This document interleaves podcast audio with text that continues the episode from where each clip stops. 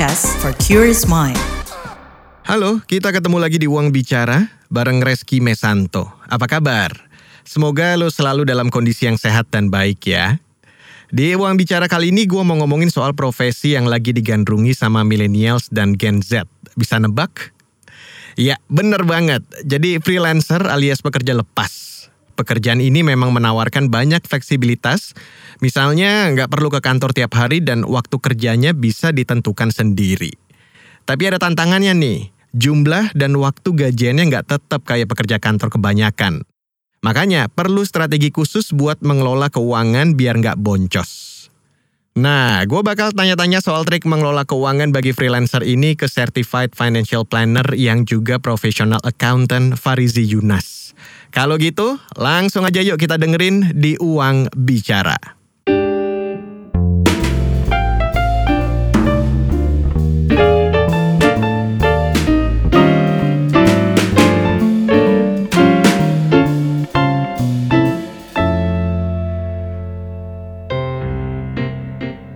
Jadi Mas Farizi Yunas ini seorang certified financial planner. Ini kali kedua di Uang Bicara. Kita akan membahas tentang freelancer nih, khususnya bagaimana freelancer mengatur keuangan. Sebelum kita mulai, boleh nggak sih Mas mungkin menjelaskan dulu freelancer itu apa sih Mas menurut kacamata Mas Faris? Kalau kita lihat ya, mungkin ini salah satu dampak dari pandemi juga bahwa memang banyak teman-teman di sini yang berstatus sebagai freelancer karena kan uh, ada beberapa positif dan negatifnya. Tapi secara umum kita tahu bahwa freelancer berarti kan pekerja lepas ya, tidak terikat oleh full time ataupun pekerjaan apa pun. Kemudian dia berhak untuk menentukan jenis pekerjaannya sendiri dan tugasnya pun biasanya bersifat jangka pendek yang akan kita bahas nih di episode kali ini. Pertanyaannya adalah langsung, kenapa sih seorang freelancer itu penting untuk bisa mengatur keuangan, Mas? Freelancer ini bersifat fleksibel. Fleksibel dalam segala hal termasuk fleksibel dalam penghasilan ya. Maksudnya seperti apa? Penghasilan didapatkannya pun uh, cukup fluktuatif ya. Fluktuatif di sini kadang mungkin bisa mendapatkan jumlah yang besar, kadang mungkin jumlahnya tidak sesuai dengan yang kita harapkan gitu kan. Artinya penghasilan yang tetap juga tidak bisa diperoleh secara 100% ketika kita berkeputusan untuk bisa menjadi seorang freelancer. Artinya di sini tidak ada steady income yang cukup uh, bisa diamankan. Kemudian masih ada juga risiko-risiko uncertainty atau ketidakpastian apakah besok lusa ada job atau tidak. Misalkan apakah job yang diperoleh pun masih dapat memenuhi kebutuhan hidup atau tidak. Jika melihat kondisi seperti ini, sangat penting sekali bagi seorang freelancer untuk lebih melek keuangan, lebih pintar dalam mengelola keuangannya. Setidaknya apa yang dihasilkan dari pekerjaannya itu bisa mengcover kebutuhan sehari-hari dan juga bisa ada yang disisikan untuk kebutuhan masa depan. Jadi freelancer juga perlu memiliki kemampuan untuk mengatur keuangan.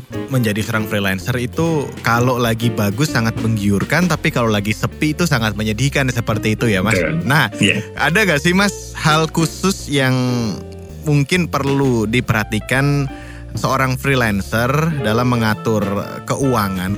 Hal yang paling minimal adalah sama seperti kita memiliki sebuah bisnis ya, Mas bahwa setidaknya kita memiliki target kira-kira berapa sih yang kita harus dapat penghasilan misalkan untuk satu minggu ke depan atau untuk satu bulan ke depan. Jadi targetkan penghasilan kita. Itu kan akan menjadi motivasi kita untuk bisa bekerja dan mendapatkan proyek-proyek pekerjaan apa pun gitu kan. Mungkin ada beberapa pertanyaan yang harus ditanya kepada diri mereka sendiri. Yang pertama misalkan sudah tahu belum sih berapa penghasilan rata-rata yang dia dapatkan? Sudah tahu belum sih berapa pengeluaran rata-rata yang dia keluarkan beserta keluarganya kalau memang sudah berkeluarga? Kemudian pernah atau tidak mencatat penghasilan pengeluarannya itu ya. Kadang-kadang suka nyampur aja gitu ketika dapat penghasilan, nggak dicatat, oke digunakan lagi. Tapi penting untuk kita catat setidaknya kita bisa tahu ke mana sih uang itu bergerak itu kan. Dari mana saja uang itu yang didapatkan.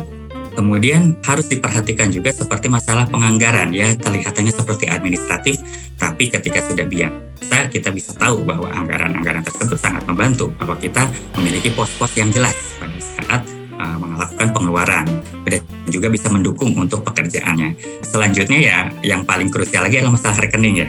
Diusahakan tuh jangan memiliki satu rekening aja mas untuk freelancer ini minimal dua ataupun tiga. Jadi yang satu bisa jadi untuk operasi operasional sehari-hari, yang satu untuk tracking dari penghasilannya dia.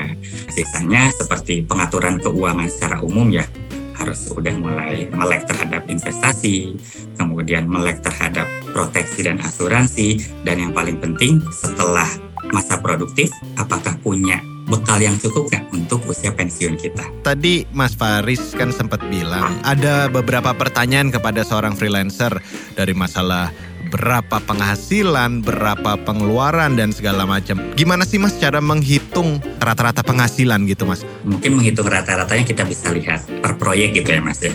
Apakah dalam satu bulan itu kita bisa mendapatkan proyek berapa jumlahnya, kemudian berapa nilainya gitu kan kita bisa langsung hitung tuh dari jumlah proyek tersebut sama jumlah nilainya tersebut uh, kita kalkulasikan misalkan kemudian kita compare misalkan tiap bulan pertama bulan kedua bulan ketiga kita rata-ratakan. Nah, simpelnya mungkin seperti itu. Atau juga mungkin ada yang mendapatkan proyeknya itu harian. Nah dari harian ini bisa jadi cukup memudahkan sebetulnya ya. Karena ketika kita mendapatkan hari tersebut kita juga bisa sebetulnya tahu uh, kita akan melakukan pengeluaran pada hari tersebut tuh seberapa banyak gitu. Itu bisa menjadi suatu strategi juga. Apakah contoh misalkan bisa makan di luar atau bawa bekal makanan gitu kan. Nah dari seperti itu sebetulnya teman-teman freelancer di sini pentingnya untuk mencatat ya dan juga rekening yang terpisah itu bisa men-tracking. Uh, berapa sih sebetulnya kita sadar bahwa penghasilan kita tuh mungkin mencapai satu nominal tertentu dan tidak lebih dari nominal tertentu atau tidak kurang dari nominal tertentu. Dengan basis seperti itu kita bisa mentargetkan tuh untuk bisa memacu diri sendiri untuk bisa lebih mendapatkan pekerjaan seperti itu mas. Kalaupun misalkan kita uh, di bidang jasa itu bisa dibagi menjadi berapa sih jam kerja kita yang kita expect untuk dibayar itu mas. Nah dalam hal mengatur cash flow ini mas, ada nggak sih perbedaan antara seorang yang employee dan eh, seorang freelancer? Sebetulnya perbedaan utamanya adalah tadi masalah income ya. Maksudnya ketika karyawan pasti dia sudah mendapatkan penghasilan yang cukup tetap ibaratnya seperti itu per bulan. Tapi kalau kalau freelancer kan tidak menentu. Makanya dari segi cash flow kita akan bagi dua di sini ya, dari segi penghasilan dan juga dari segi pengeluaran. Untuk dari segi penghasilan, seperti yang sudah disinggung di awal tadi, setidaknya freelancer bisa menentukan target penghasilan yang ingin dia capai. Misalkan berapa sih yang akan dibayar per jamnya, ataupun uh, berapa proyek yang harus didapatkan, gitu kan. Nah, dari sini, kalaupun misalkan kita tidak tahu berapa sih target penghasilan yang harus kita dapatkan, kita mulai dari sisi pengeluaran dulu nih, Mas. Pengeluaran kita mulai merinci ya. Pengeluaran yang biasa kita lakukan per bulan misalkan. Coba susun rencana pengeluaran selama satu bulan ke depan misalkan. Nah setelah tahu rincian per bulan kita mulai merinci juga pengeluaran-pengeluaran yang sifatnya yang pertama pengeluaran wajib pengeluaran yang untuk kebutuhan primer pengeluaran untuk kebutuhan sekunder serta pengeluaran yang sifatnya untuk tabungan dan investasi ataupun untuk masa depan. Dari pengeluaran wajib misalkan untuk biaya bulanan, biaya listrik dan lain sebagainya. Kemudian untuk eh, kebutuhan primer misalkan ada pos untuk cicilan utang juga, kebutuhan sekunder untuk self development karena kan saya yakin freelancer di sini harus meningkatkan kapabilitasnya ya dan juga mendevelop dirinya sendiri.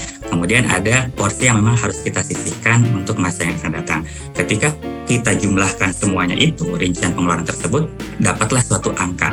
Angka tersebut bisa dijadikan sebagai, oke, okay, saya harus mendapatkan penghasilan bulan ini adalah sebesar sekian setidaknya itu bisa membantu dan bisa melakukan pemasaran untuk diri sendiri ya bahwa job dia itu harus uh, dijual dengan harga berapa, kemudian harus mendapatkan market sebesar apa. Jadi kita bisa mulai dari segi penghasilan yang tadi saya bilang atau kalau belum tahu penghasilan berapa, kita mulai dari sisi pengeluarannya dulu.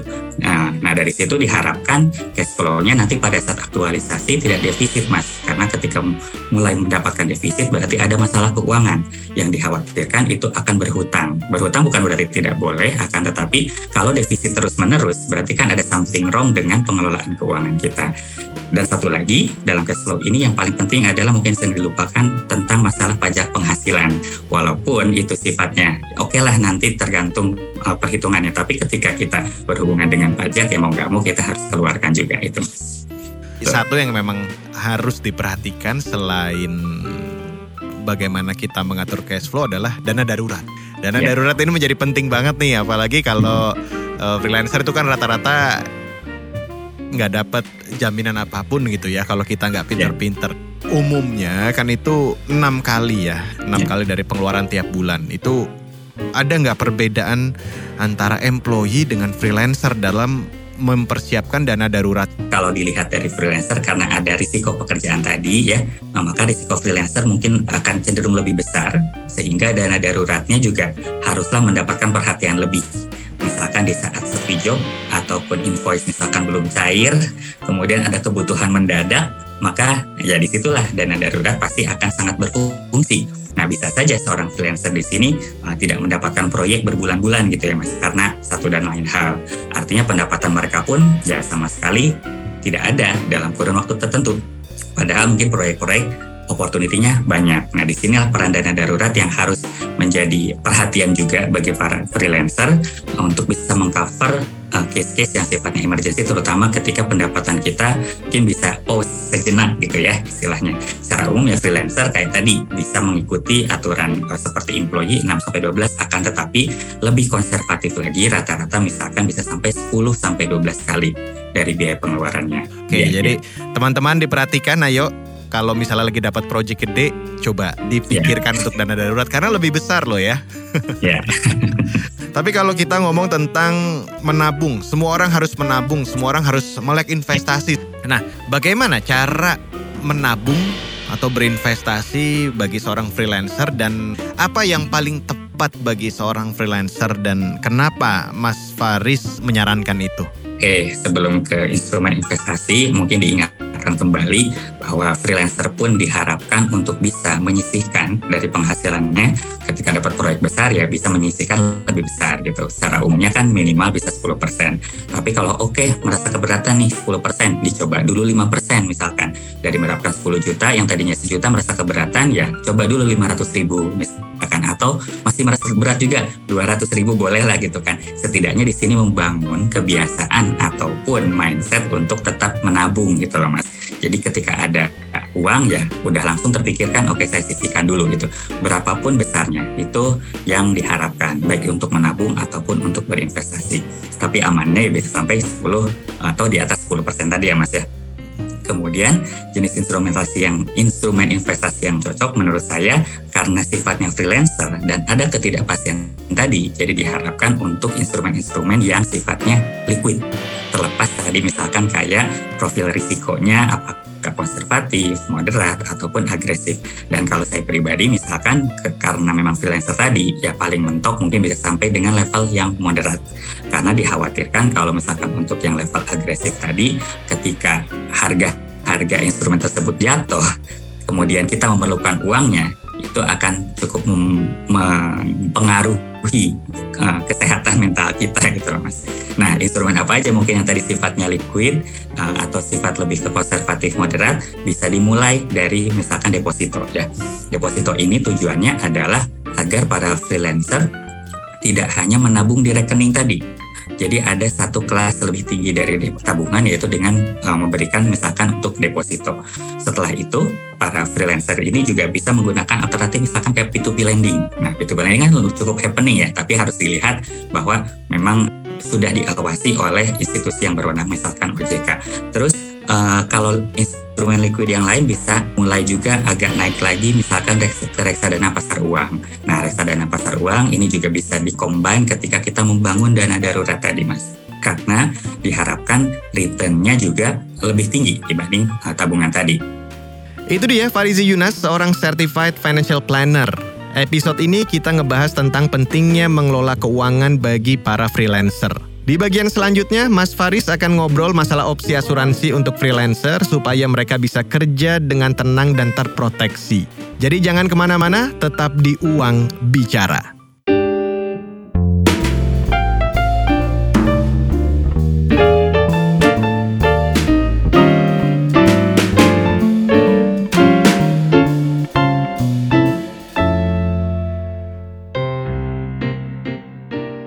Balik lagi di Uang Bicara, ada gue Reski Mesanto dan di episode ini gue lagi ngobrol bareng Farizi Yunas, seorang Certified Financial Planner.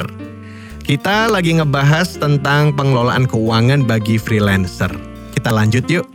Mas, pertanyaan selanjutnya ini cukup menarik nih. Apakah seorang freelancer itu juga harus memikirkan produk asuransi kesehatan ya, selain BPJS? Itu pertanyaan pertama. Dan yang kedua, kira-kira produk asuransi yang tepat untuk seorang freelancer itu apa? Jadi sebetulnya kita tahu kalau dalam piramida proteksi ataupun dalam asuransi, sebetulnya yang paling basic adalah masalah risiko kesehatan. Jadi sangat beruntung sekali kalau para freelancer minimal sudah memiliki BPJS tadi mas. Tapi kita lihat kondisi keuangannya mas. Kalau memang uh, memiliki anggaran yang lebih, ya disarankan untuk bisa membeli asuransi kesehatan yang dari swasta. Misalkan sekarang banyak sekali sebetulnya uh, asuransi kesehatan yang cukup tradisional ya, tidak digabung dengan investasi atau unit link tadi dengan premi yang cukup terjangkau, coveragenya bisa jadi satu tahun dan itu kalau kita hitung-hitung sama dengan kalau kita membeli minuman kekinian. jadi kalau misalkan kita daripada misalkan sering membeli uh, minuman kekinian ataupun kopi yang lain sebagainya, mengapa tidak kita merealokasikan mungkin pos yang tadi untuk bisa membeli salah satu premi asuransi? Karena sebetulnya cukup uh, membantu sekali apalagi ketika kita misalkan kena risiko kesehatan jangan sampai tabungan dan investasi kita itu tergerus untuk membayar biaya kesehatan itu sih mas sebetulnya yang menjadi poin penting di sisi lain kalau memang freelancer ini udah menjadi pencari nafkah utama nah diusahakan juga bisa menambah dengan asuransi jiwa. Karena kita tidak tahu ya ada risiko pekerjaan atau mungkin ada kecelakaan kerja dan lain sebagainya. Kalau tidak masuk misalkan BPJS jam sostek itu pasti kita harus mencari asuransi jiwa sendiri. Jadi kalau dilihat dari piramida proteksi mungkin bisa jadi prioritas ya uh, dengan melihat kondisi keuangannya karena kita tahu nggak bisa one fits for all. Maksudnya tidak bisa satu untuk bisa di-apply semua tapi ini bisa menjadi informasi secara umum dulu bahwa minimal asuransi kesehatan sudah sudah ada kemudian bisa move lagi ke uh, proses tadi asuransi jiwa. Itu Mas Reski. Oke, jadi eh, disarankan untuk ambil yang tradisional aja ya Mas ya. Betul. Nah, Ya. Eh, masih seputar asuransi ini bicara kalau kita beli polis itu kan selalu ada tawaran apakah langsung setahun bayarnya atau ada yang dibagi monthly. Nah, Ya. untuk seorang freelancer tuh lebih aman yang langsung jebret setahun atau eh, monthly aja, Mas. Sebetulnya di sini ada positif dan negatifnya Mas Reski ya. Jadi misalkan ya kalau kita membayar premi tahunan, biasanya dari beberapa perusahaan asuransi akan mendapatkan diskon. Jadi untuk satu tahun itu cuma cukup untuk membayar eh, 10 atau 11 bulan. Nah, kalau bulanan itu hanya ya tergantung eh, premi tersebut. Tapi jika melihat dari kondisi seperti ini, kalau saran saya mudah-mudahan bisa sampai dengan premi satu tahun ya, karena tadi ada keuntungan untuk masalah benefitnya. Karena dikhawatirkan kalau misalkan premi bulanan ketika kita tidak memiliki keuangan yang cukup, otomatis polisnya akan surrender atau akan batal gitu ya, dan harus dimulai lagi dari awal. Nah, jadi alangkah baiknya bisa jadi difikirkan untuk yang pertama ya, untuk bisa premi satu tahun karena tadi misalkan ada eh, potongan-potongan yang lain. Tapi kalau misalkan misalkan itu memang agak cukup sulit untuk bisa mendapat tahun karena cukup besar ya yang harus dibayarkan gitu udah satu tahun gitu. Eh, bisa juga dengan menggunakan yang tadi premi bulanan. Oh, berarti kan di situ harus direalokasi lagi posnya. Misalkan dari kebutuhan sehari-hari mau nggak mau ada yang harus dihemat. Atau misalkan dari porsi investasi juga harus bisa berbagi dengan eh, porsi yang untuk premi asuransi. Jadi ada positif dan negatifnya. Kalau memang takut terganggu cash flow-nya bisa jadi yang bulanan ini bisa cukup membantu karena kan eh, bisa sesuai dengan penghasilan. Tapi kalau ingin proteksinya cukup maksimal ya eh, dalam jangka waktu satu tahun kita udah bayar duluan di awal, tapi kita bisa terprotek selama satu tahun tersebut, Mas. Nah, kalau kita ngomongin tentang resesi itu kayaknya semua part pasti terdampak. Kalau bicara tentang freelancer mungkin akan ada penurunan pengguna jasa mungkin yang bergerak di bidang jasa atau penurunan project gitu. Seandainya akan terjadi, kira-kira apa nih Mas antisipasi dan persiapan-persiapan yang bisa dilakukan sama seorang freelancer Mas? Sebelum strategi ataupun tips menjelang resesi, saya ingin sedikit menyampaikan juga bahwa mungkin perkiraan resesi ini sebetulnya secara teori ekonomi ya dikarenakan karena ekspektasi yang cukup berlebihan juga dari para pelaku ekonomi. Misalkan karena sehingga masyarakat akan cenderung banyak menabung, kemudian spending masyarakat akan berkurang, otomatis produksi para perusahaan juga akan makin menipis di sini akibatnya pertumbuhan perekonomian akan melambat. Nah, di situ kita juga harus bisa mengontrol ekspektasi kita, tapi yang paling penting adalah kita bisa berfokus pada apa yang bisa kita kendalikan. Saya mungkin di sini akan membagi menjadi dua hal ya, dari segi finansial dan juga dari segi non finansialnya. Kalau dari segi finansial, ya kita perkuat likuiditas kita karena banyak istilah cash is the king ya mas jadi misalkan dengan menambah dana darurat, kemudian menambah tabungan untuk antisipasi kondisi ekonomi yang tidak kita inginkan. Nah, selanjutnya mulai mengevaluasi pengeluaran-pengeluaran apa saja yang bisa dihemat. Uh, yang cenderung mungkin sifatnya keinginan itu bisa kita kurangi. Kemudian jika ada proyek yang berbentuk kontrak, usahakan nego untuk mendapatkan kontraknya itu bisa sustain gitu ya. Jadi nggak cuma sebulan, dua bulan. Kita coba nego, oke okay lah bisa nggak kontraknya dalam satu tahun. Setidaknya itu kan kita bisa mengamankan porsi penghasilan tertentu ya mas ya. Mudah-mudahan sih ada vendor ataupun ada calon klien kita yang mau bersifat seperti itu. Nah selanjutnya adalah kita bisa mencoba untuk berinvestasi untuk tetap konsisten ya berapapun nilai dari alokasinya. Itu dari segi finansial.